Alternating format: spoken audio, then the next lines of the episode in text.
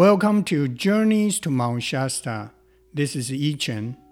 Today we're going to talk about The Mountain is Calling, I Must Go. So today we have a special guest and uh, Linda Held, who has been living in the Mount in Mount Shasta for many years. So she will be the one to share with us the mountain is calling, I must go. How she uh, went through this experience that eventually ended up moving to Mount Shasta.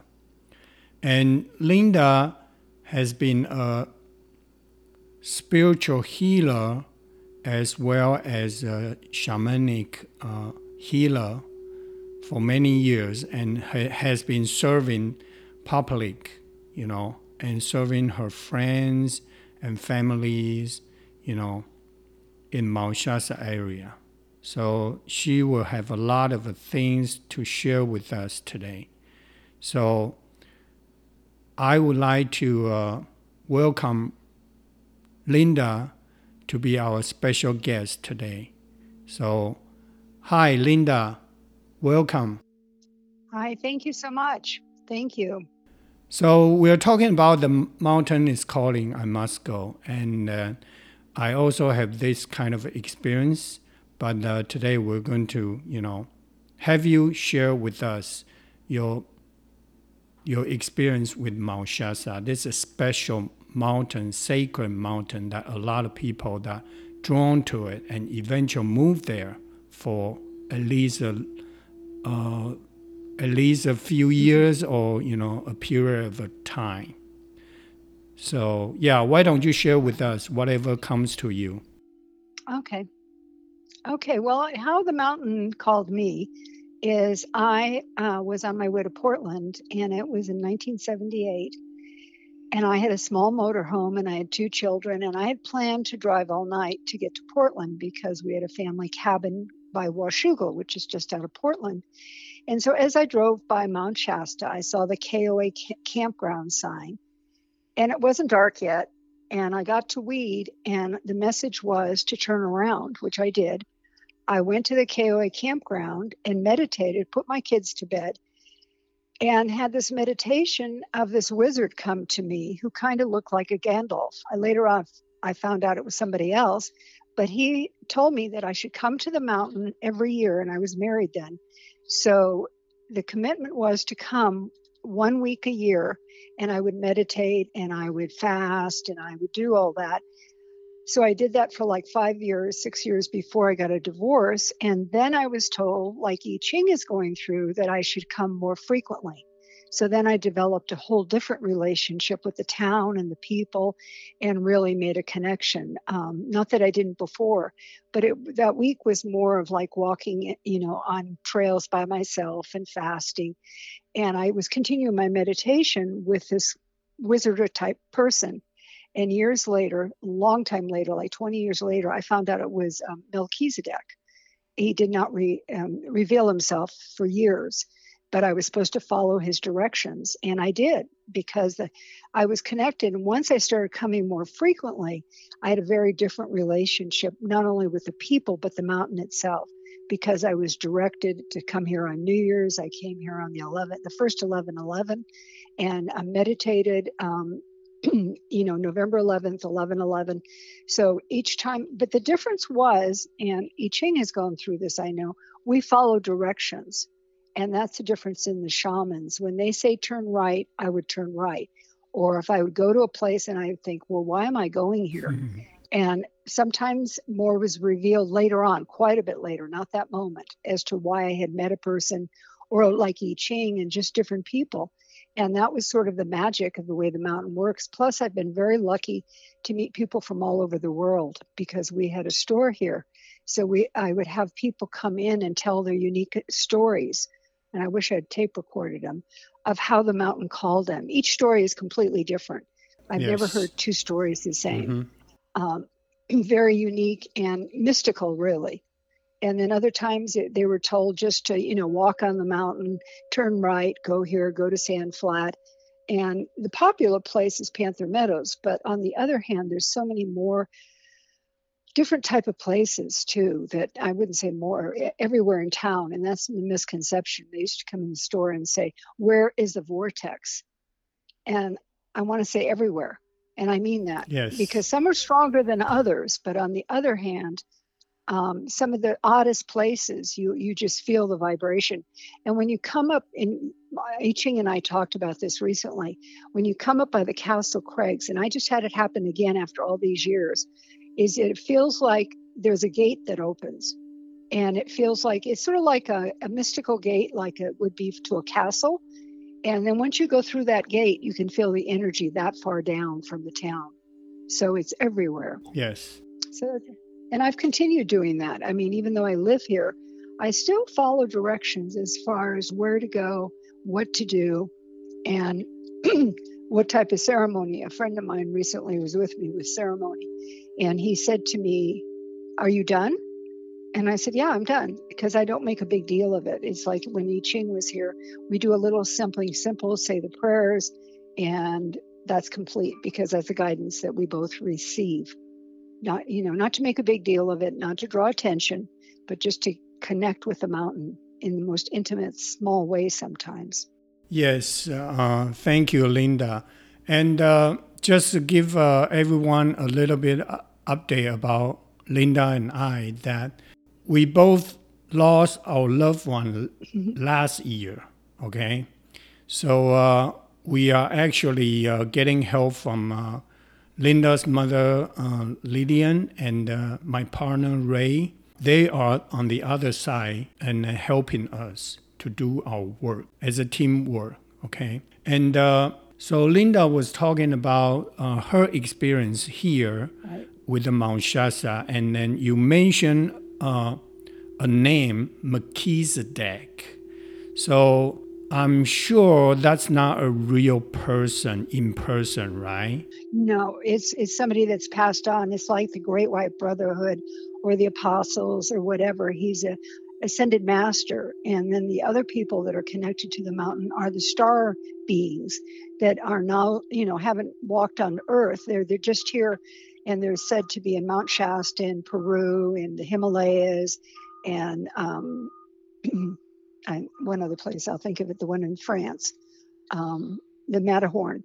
And they reside to keep the world kind of balanced. And as we're going through what we're going through, uh, we're, we're really praying to them more, you know, and even Melchizedek then always sort of made things light and funny.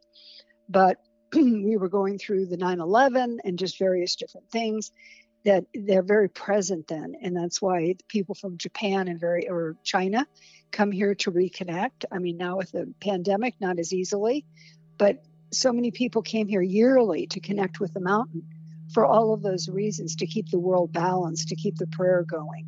And Melchizedek is just a very high being that you know doesn't reside in the earth but you know i'm lucky enough that I, he contacted me you know that i was able to do that and like i said i had no idea and including the Brotherhood and the Star People. Uh, I was connected with them in 1992. I did a vision quest, and I didn't know who it was. They came to me when I was out on quest.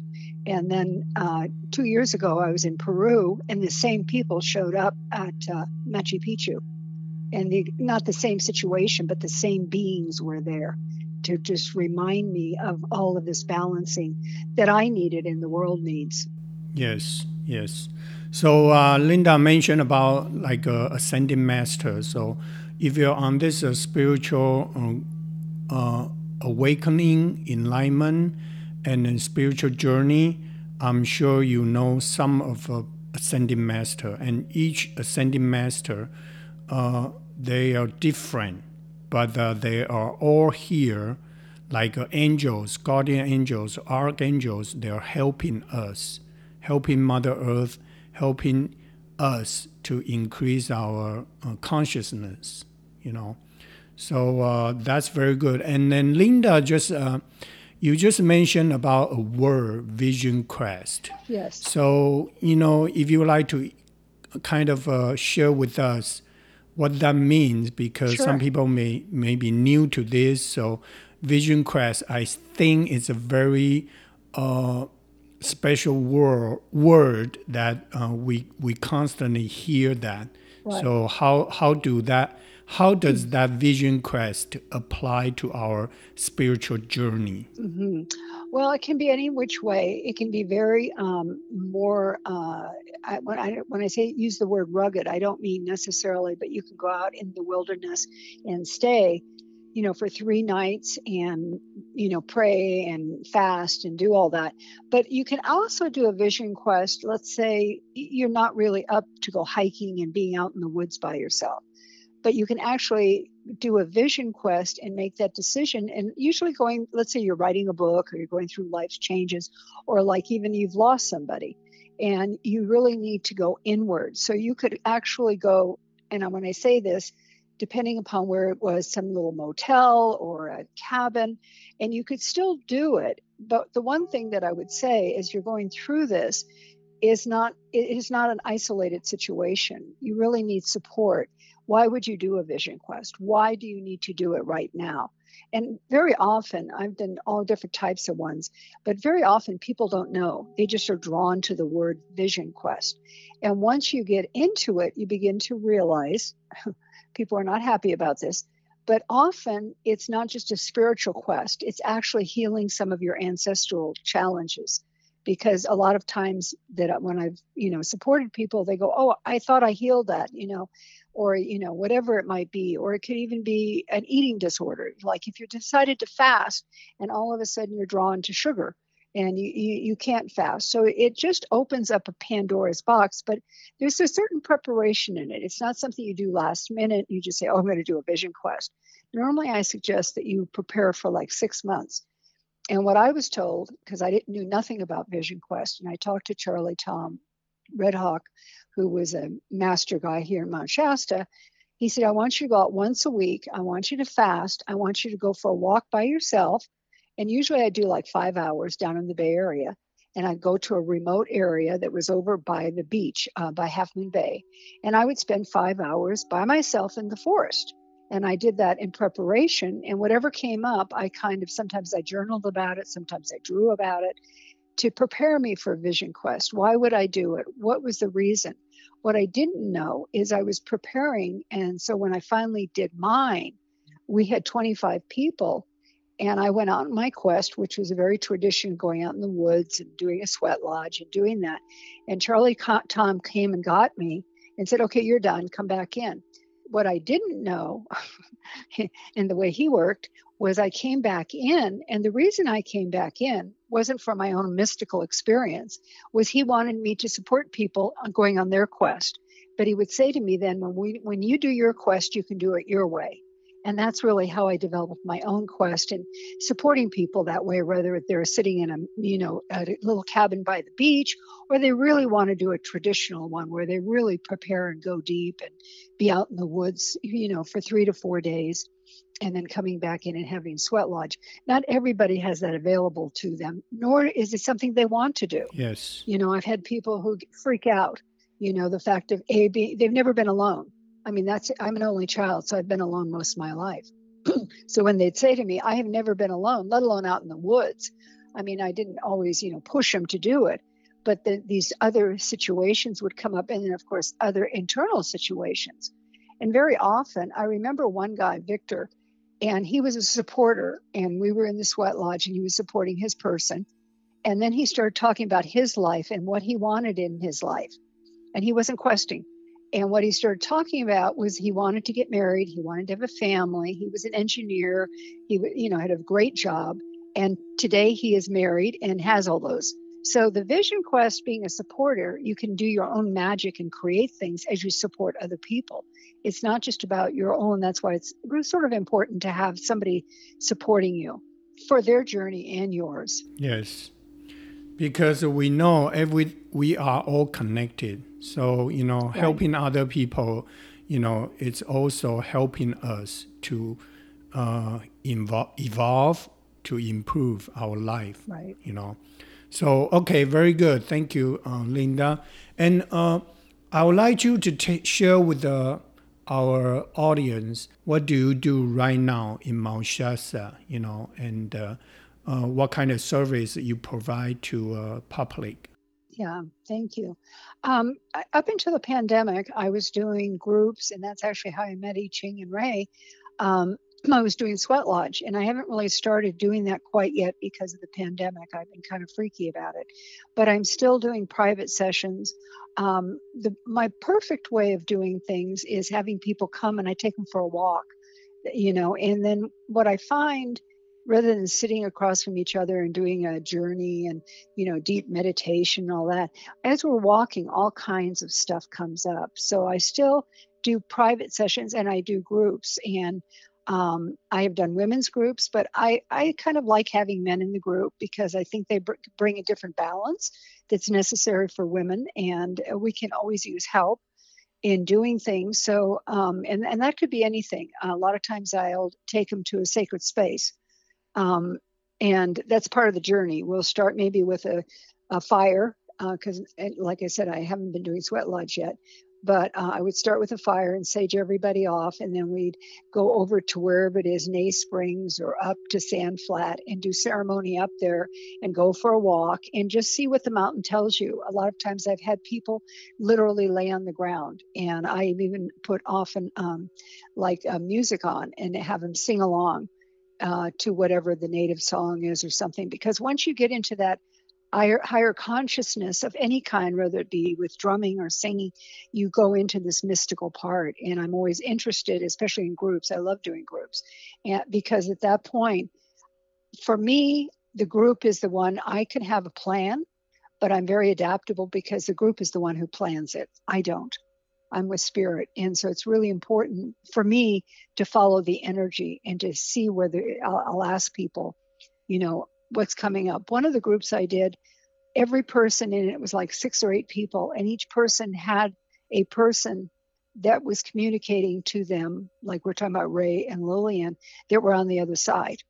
Because I started my schlup, and then what ended up happening is a person told me about their dad who had passed, and he was here. And that's how it sort of opened up. I'm very good at listening and following the energy as to what the group is. And so every person in that group had somebody that was communicating to them. I could not predict that.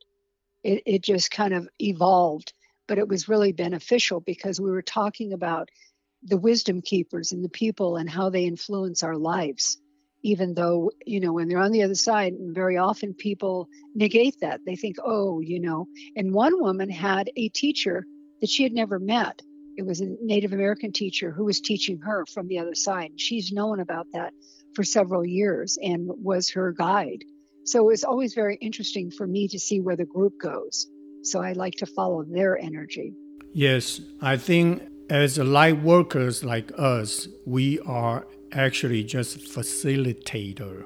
We are not the one create the healing right. or we are not the one to, you know, make those things happen it's the spirit spirit they're doing that right and then because of a vibration and the energy are different from every single individual so when uh, when the group come together you have an entire group's energy as well as individual energy vibration that is going to uh, spark out some kind of uh, connection or relationship that needs to be addressed at that at that right moment.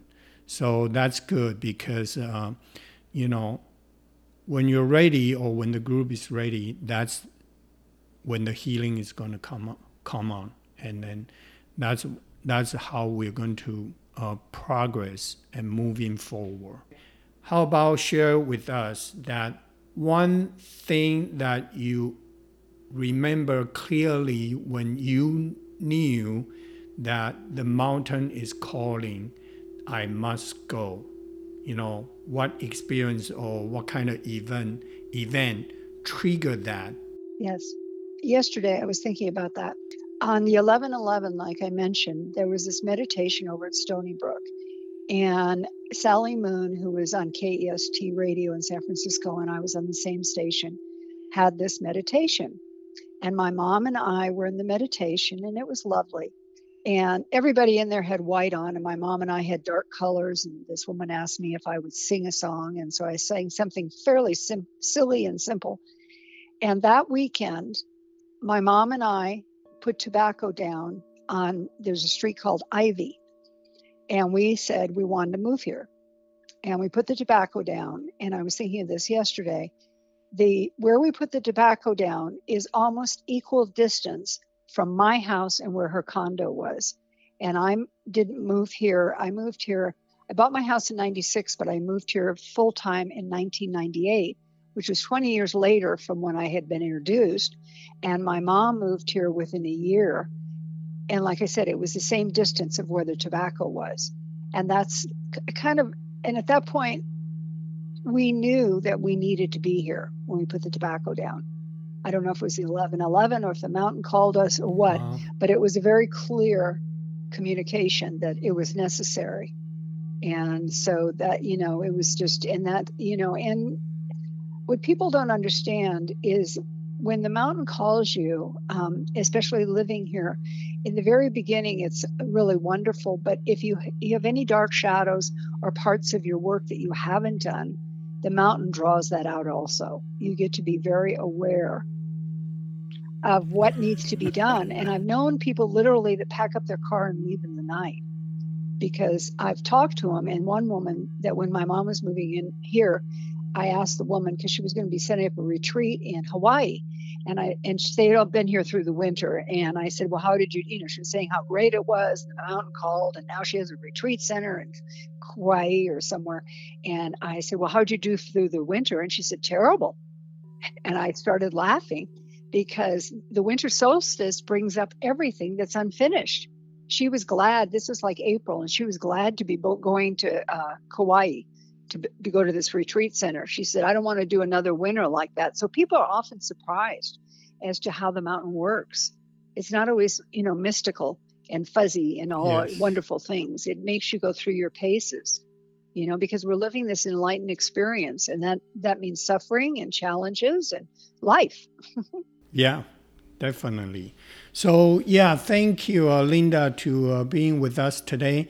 And uh, yeah, we were definitely uh, invite you over more often because I think we have a lot of things we have to share to the world and mm, uh, share the Mount Shasta with the, you know, to the world that people they can storytelling. Come. Yes, right. Yes. So thank you again, and then we will see you sometime soon. Perfect. Thank you so much for having me. I really appreciate it. Have a blessed day. Okay. Thank you, everybody. Bye bye. Okay. Thank you. Yes. Bye bye.